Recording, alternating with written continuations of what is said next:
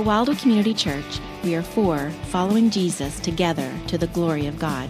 We're for the church, for the community, for the nations, and for the next generation. To contact us or for more information, see our website at wildwoodchurch.org. If you would, please take out the Word of God and turn in it in the New Testament to the book of First Corinthians and then find your way to chapter number 13. 1 Corinthians chapter number 13. Today is the second message in a series we began last week that we entitled The Power of Love, where we're looking at 1 Corinthians 13, verses 1 to 7.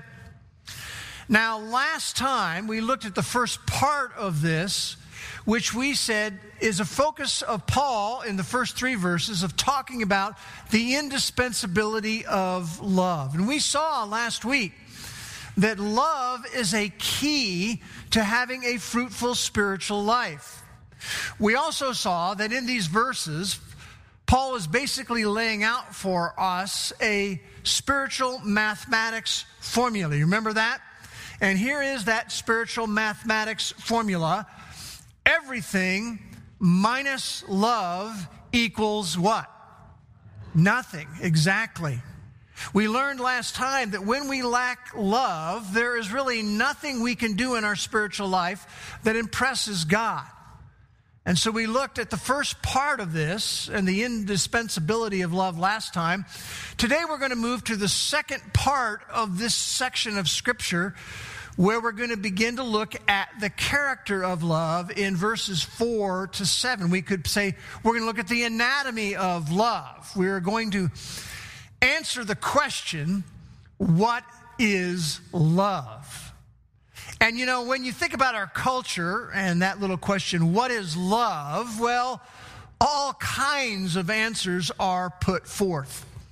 Here's one person's answer to that question Love is six people in a car for 3,000 miles. You know, and you can just pick up on the slight hint of sarcasm in that little statement. Six people in a car for 3,000 miles. You know, what's interesting is in our culture, when I think we hear ourselves in general talking about love, if you get observant about it, if you think about what you hear, you realize there's an air of fuzziness out there. There's an air of fogginess out there about what love is. Things are a little bit hazy when it comes to understanding what love is. For example, someone might say, I love my sweetheart. I love my children. I love the Lord. And then someone like Robert Duvall in 1979 in the Vietnam War movie Apocalypse Now makes this statement I love the smell of napalm in the morning. Yeah, don't, don't you see how this is a little fuzzy and a little hazy? I love my sweetheart.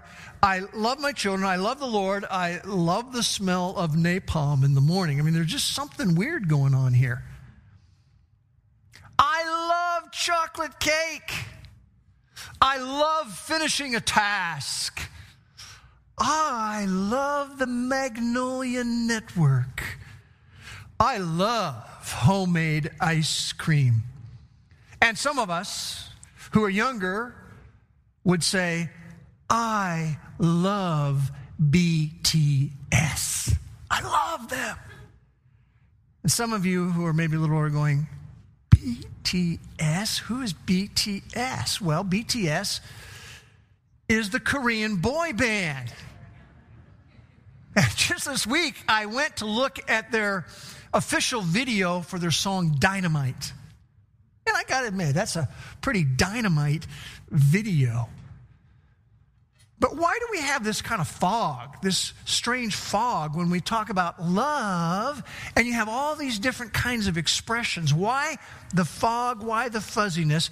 And I think part of the reason why there is a fogginess and a fuzzy, sort of hazy idea about love is the imprecision of the English language. You know, in English, we have one word for love. And because we have one word for love, that is why we can mix the ideas of loving children, loving chocolate cake, loving the smell of napalm in the morning. It's because we just have one word for love. The New Testament is written in the Greek language, and in the Greek language, there are a number of words for love. I want to take a moment just to highlight three of the words for love in the Greek language, which is the New Testament language. And so the first word for love that they have in the Greek language is the word eros, E R O S. And eros has a focus on the passion dimension of love. In the Greek language, eros is the most emotional expression of love. It's feeling oriented. You know, eros love focuses on pleasure and focuses on attraction. And here's what's interesting about eros love that has this passion dimension to it is that eros love ebbs and flows, ebbs and flows. And that is usually why when you hear somebody say, I don't love her anymore, I don't love him anymore, this is really the kind of love that they're talking about. I don't feel that passion for them, that attraction to them, that pleasure for them. Now, what's interesting about this particular word in Greek, it never occurs in the New Testament. Doesn't mean that God is not concerned for the design in marriage that He brought to have some passion and pleasure and attraction. He, he, wrote a whole book about that in the book of the Song of Solomon, or sometimes called the Song of Songs. But that particular word is not used in Scripture. Now, there is a second word, Greek word for love, and that is the word phileo, P H I L E O. And phileo has a focus on the affection and friendship dimension of love. Phileo love is, is very relational. It's, it involves loyalty. And different from eros, this one does occur in the New Testament. If I counted correctly, the verb occurs 25 times, the noun occurs 29 times, and a related term, the term in Greek Philadelphia, it's actually a Greek word, occurs six times. Where do we hear of Philadelphia in our culture? Well, we have a city in Pennsylvania called Philadelphia, the city of brotherly love. That's sort of this idea of oh, this affection and friendship dimension. And we see this in the New Testament. You remember the story of Mary, Martha, and Lazarus? They were friends with Jesus. And you remember at one point in the story, Lazarus becomes seriously ill. And so Mary and Martha send a message to Jesus. And in that, Jesus in that message to Jesus, they say this Lord, he whom you love, phileo, is ill. The one, your buddy Lazarus, who you have affection and friendship for, is ill. And then in Titus 3:15, Paul says, Greet those who love us in the faith, who phileo us in the faith, who have affection for us as missionaries, who are friends with us as missionaries. And so, this is the second term for love that I'm highlighting today from the Greek New Testament language. There is a third one I want to talk about which is the word agape, A G A P E. And the focus of agape is on the action dimension of love. So you see the passion dimension, you see the affection, friendship dimension, and then you have the action dimension of love. Now, this particular verb for love, or word for love, occurs, if I counted correctly, the verb 143 times in the New Testament, the noun 116 times in the New Testament. And there may be a few times where phileo and agape might be interchangeable, but here's what is really interesting to me that under the inspiration of the Holy Spirit, the New Testament authors enhance and deepen that particular word for love. They begin to bring out and develop this idea of agape love as sacrificial action and self sacrifice. See, agape love is not rooted in what I feel, it is rooted in what I do. It's not rooted in what you feel, it is rooted in what you do. It's not mere sentiment, it's not fluffy, it's not mushy in any way at all. And it is frequently commanded. You cannot command passion.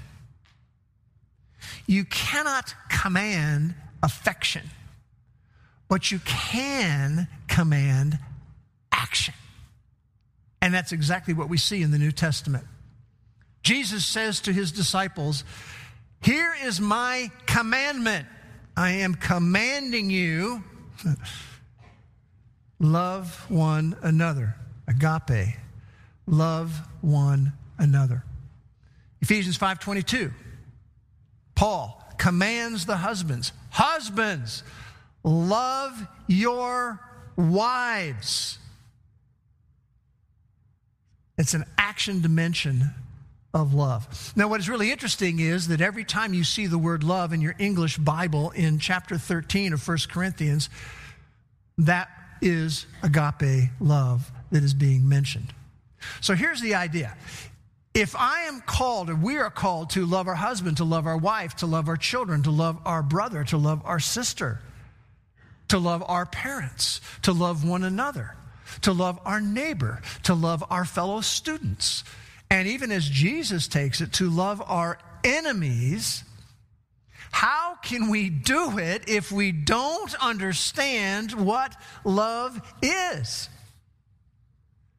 And so I want to share with you a definition of New Testament love. I have shared this definition before, but here's a great definition of New Testament love it is a commitment of my will to your needs and your best interest, regardless of the cost. It's great to get a grip on that. A commitment of my will to your needs and best interest, regardless of the cost. Now, I want you to look at that definition and realize that is how Jesus loved us. It was a commitment of His will to our needs and best interest that brought Him to this planet, regardless of the cost to Him personally. That is how Jesus loved us. And that, men and women, is how Jesus loves us right now. So, our source of information when it comes to love is not my thoughts about it. It's not your thoughts about it. It's not some sort of collective opinion. We poll the American people. What is love? And you know, so many percent of people said this. No, we're not, that's not what we're doing. The source of our information about love is this book. It's God's Word. How can we consistently love if we don't understand what love is. Now, I like to get practical, so let's get practical. What does love really look like? How is love to be expressed in my life? And so, what we want to do is we want to zoom in, begin to zoom in in chapter 13, verses 4 to 7, on the character of love. If you have your Bibles open, I want to reread chapter 13, verses 1 to 7. Follow along as I'm reading. Paul writes and says, If I speak in the tongues of men and of angels, but have not love, I am a noisy gong or a clanging cymbal. If I have prophetic powers and understand all mysteries and all knowledge, and if I have all faith so as to remove mountains, but have not love, I am nothing. If I give away all I have, if I deliver up my body to be burned but have not love, I gain nothing. Love is patient and kind. Love does not envy or boast. It is not arrogant or rude. It does not insist on its own way. It is not irritable or resentful. It does not rejoice at wrongdoing, but rejoices with the truth. Love bears all things, believes all things, hopes all things, endures all things. Now let your eyes go back and just sort of look over verses 4, 5, 6, and 7, where we have this description of love. And I want you to realize that those are all verbs, those are all verbal forms. That's because this is the action dimension of love. He's not making an appeal to emotion here. He's showing us that love is action. All verbs that are here. What that means is it's possible to love, hear me here, even if our feelings have waned. That is why it can be commanded. You know, um, we raised four kids in our house, and some of them were interested in sports, and some of them were not so interested in sports. And I had the privilege as a dad of, of coaching uh, some of my kids who were interested in sports from when they were very, very little. And our youngest in our family was Jennifer. And I remember when I had the opportunity to take little Jennifer and her friends and to coach their Pee Wee softball team. And, you know, you want your Pee Wee girls softball team to, to be an effective team. And so basically, you say, well, what did you say to them? Well, here's basically what I said to them Hey, how many of us want to be an effective team? You know, Okay, here's what's going to happen. If we're going to be an effective team, we need to do this. And we had several things we were talking about. If we're going to be an effective team, we do not do this. Some of the common things that you see people at that age bracket and that kind of sport doing. If we're going to be effective, there's some things we need to do. If we're going to be effective as a team, there's going to be some things that we don't do. And that is very parallel to Paul's approach when it, he wants to communicate to us about being effective at love. And as we unpack this character of love, we begin to do it today. We're going to get introduced to the 15 aspects of love that he brings up. Seven of them are positive. This is what love does. Eight of them are more negatively cast. This is what love does not do.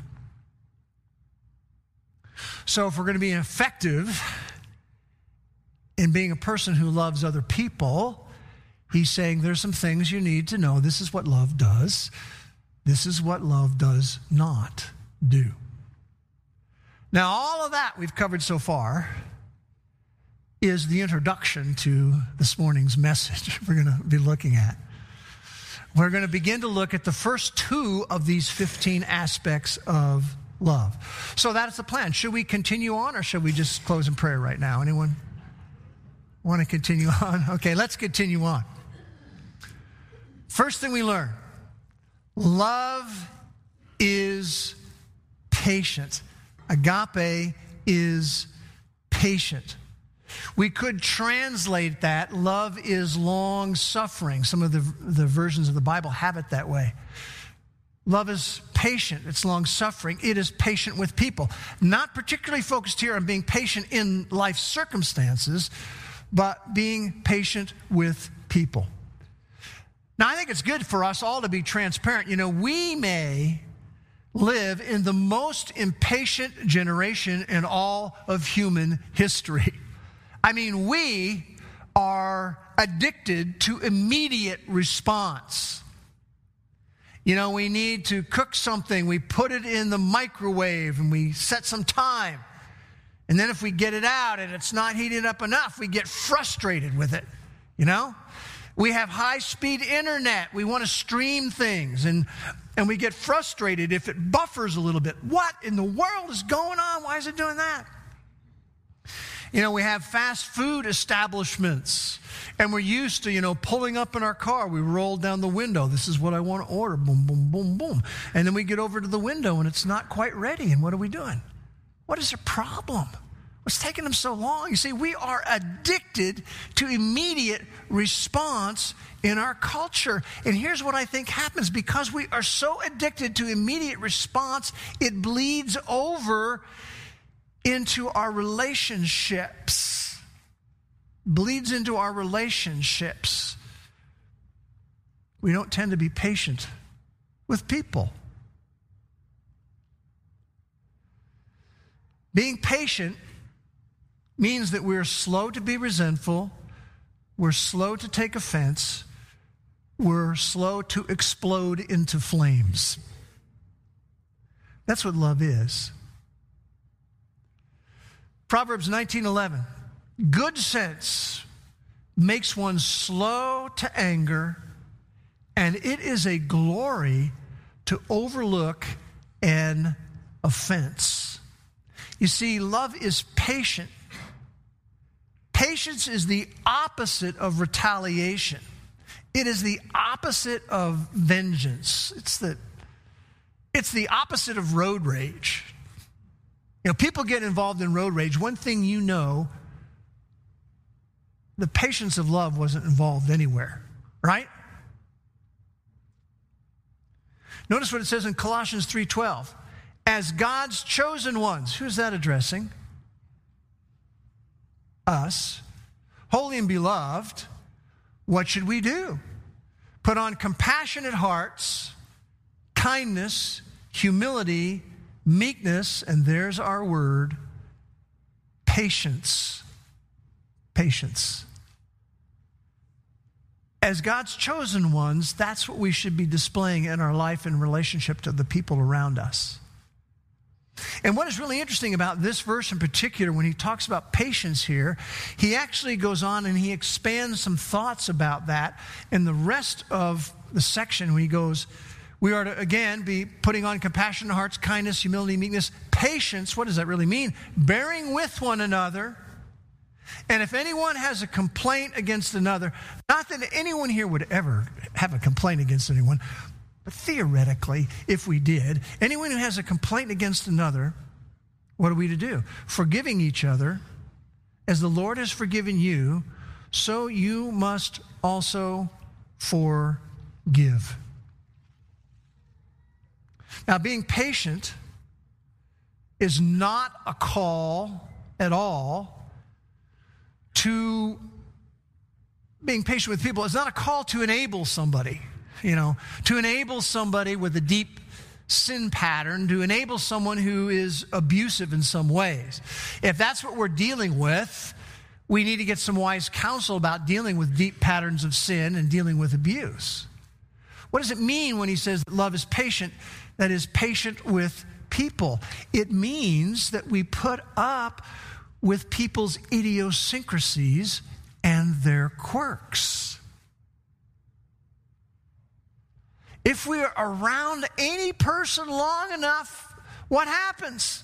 We become aware of their quirks. We become aware of their weaknesses. We become very aware of their failures. We become aware of their shortcomings.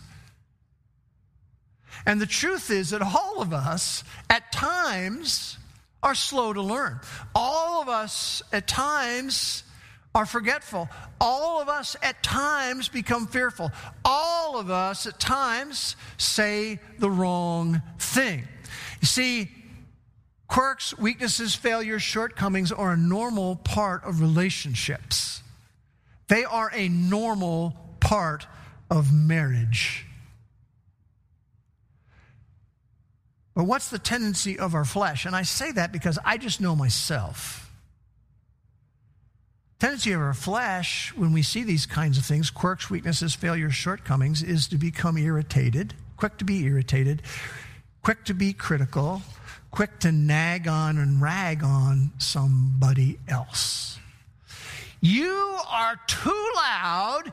You always give your opinion. You're too quiet. You're so hard to talk to You are too moody, too easily discouraged. You are too strong. You never admit that you have weaknesses. You know, years ago, it was very popular to have this little pin that had a series of letters across it. This goes back several decades, I think. And that pin had written these letters P, B, P, W, M, G, I, N, T, W, M, Y. Anyone ever remember one of those kind of buttons? Not too many people remember them. I'm older than I appear, apparently. P B W M G I N T W M Y stands for Please be patient with me. God is not through with me yet. What is interesting about that pin when it was out, we're, we're very quick to pin that on ourselves. W- would you please be patient with me? God's not through with me yet. And yet we're not so quick to pin that on other people. Love is patient. And God sets the standard for us. Look at what it says in Psalm 103 The Lord is merciful and gracious, slow to anger, and abounding in what? In steadfast love. God sets the standard for us when it comes to love. Look at 1 Timothy 1:16. I love this passage.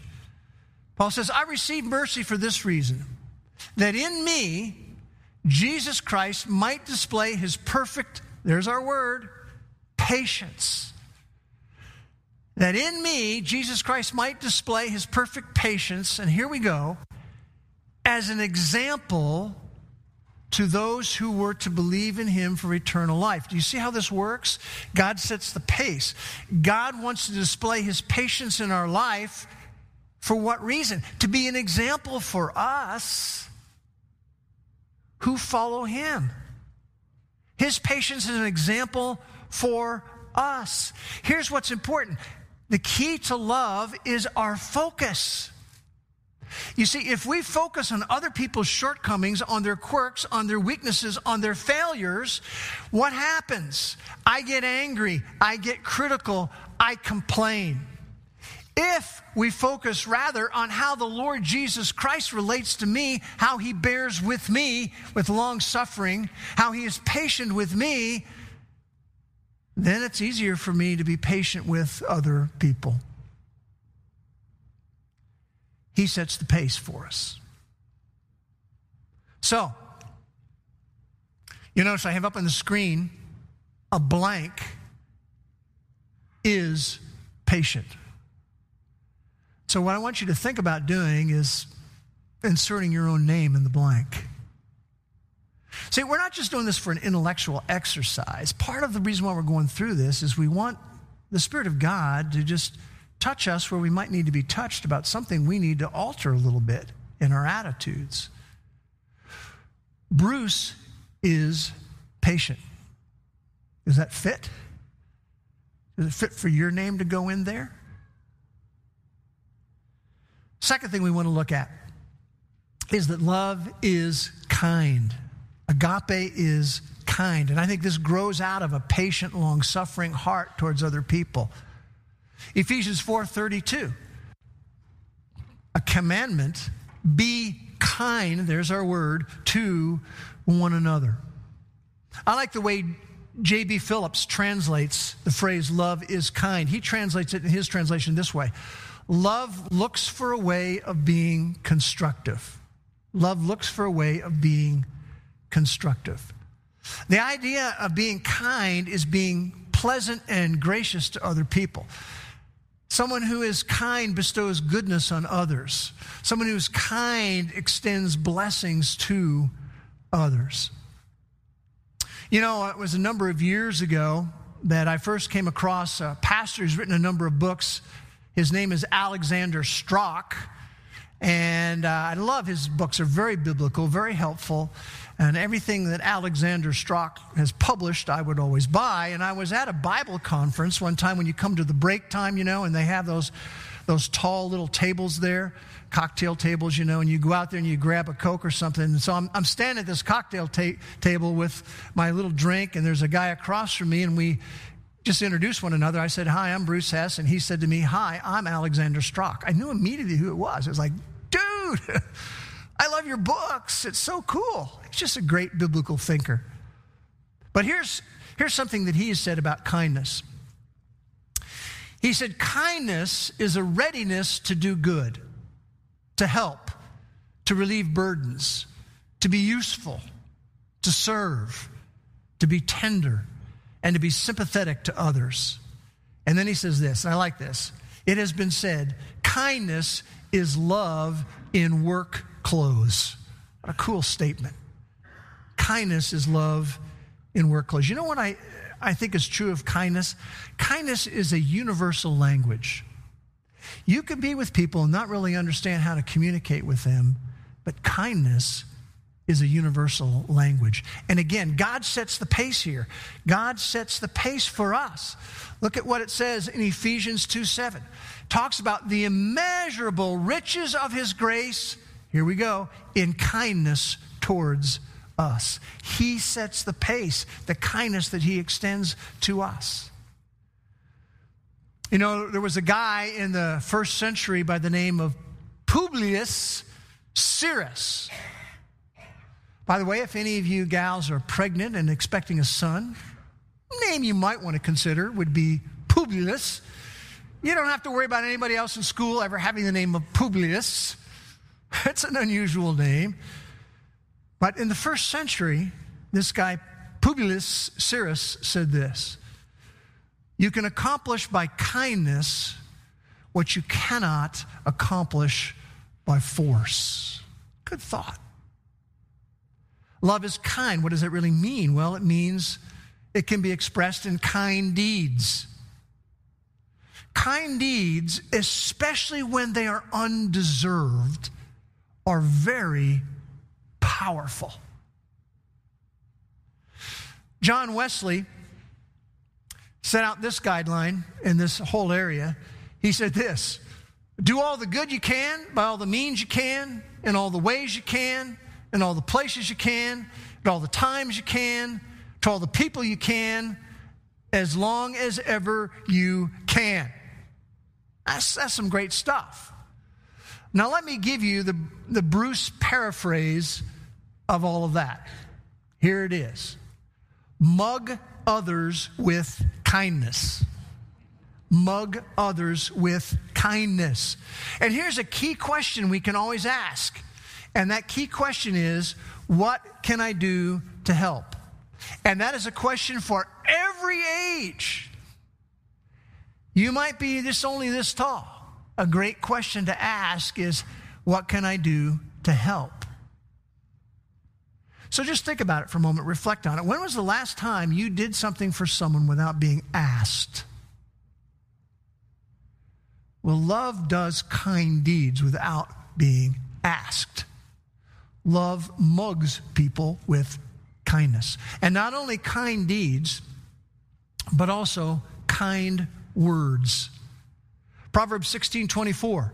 Kind words are like honey, sweet to the soul and healthy for the body. Now, again, I, I'm assuming many of you are just like I am, so that's the reason why I say some of the things that I say because I know what I'm like. See, see, the tendency I have is to at least give three times, at least, more complaints and criticisms as I do compliments. And so it makes me think this what kind of a difference would it make between parents and their children if there were more kind words extended to our children? What kind of difference would it make if there were more kind words coming from our children to our parents? What if there were more kind words being exchanged between brothers and sisters? What if there were more kind words being communicated between a husband and a wife? And by the way, I want to say this kind words are most effective when they're least expected. Kind deeds and kind words. Now remember what our focus needs to be. Ephesians 4:32. Be kind to one another. Yes, that's what we should be. Tenderhearted, forgiving one another. Here is the big small word. As God in Christ forgave you. See, our kindness that we extend, whether it's kind deeds or kind words, our focus is how has God extended that to me? By the way, a big part of kindness is a willingness to forgive. So,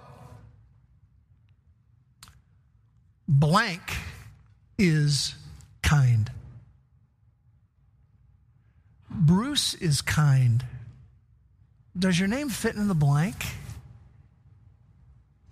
Would anyone start laughing, you know, if you put your name in the blank? Now, I want you to understand, as we have been going through this today, we have just started, just started to unpack these aspects of love. Lord willing, we will continue that next week. But I do want to talk about some life response, two vital perspectives I think we need to have coming out of our time today. And the first one is this love is not something we crank out in our own strength. We're not being called to that. See, that is why God has given to everyone who is a follower of Jesus, who's trusted in Him, the person of the Holy Spirit who resides inside of us. It is the Holy Spirit who will help to empower us, the Holy Spirit who will help to energize us. It's not me just cranking it up, it's me relying on the Spirit of God working in my heart to change my heart and to change my practice. Galatians 5:22 The fruit of the spirit being unleashed in our life is what? Love, agape, joy, peace. Here we go, our two terms from today patience and kindness. So we're not asking you to go home and just crank it up. We're asking you to say, you know what, this is why I need to be reliant upon the Holy Spirit of God every day of my life. Second perspective that is really important is to remember is that our model and motivator is God's love for us. That means, men and women, we need to be rehearsing that. We need to be reviewing that. We need to be refreshing our perspective with that. Our model and motivator is God's love for us. And so, what it tells me is that when we are failing to be patient, when we are failing to be kind, we have become disconnected to what God has done for us. Rehearse it, review it, let it refresh your heart. Let's pray together. Father, we thank you so much for your word. We thank you for the opportunity that we have to gather around it today. And Lord, we want to just be doing more than an intellectual exercise here. We want to be doing a personal review. How can you use your truth to change our hearts? How can we be men and women who can allow our names to go in those blanks? Blank is patient, blank is kind. Transform us, we pray, for your honor and for your glory. And we pray in Jesus' name. Amen.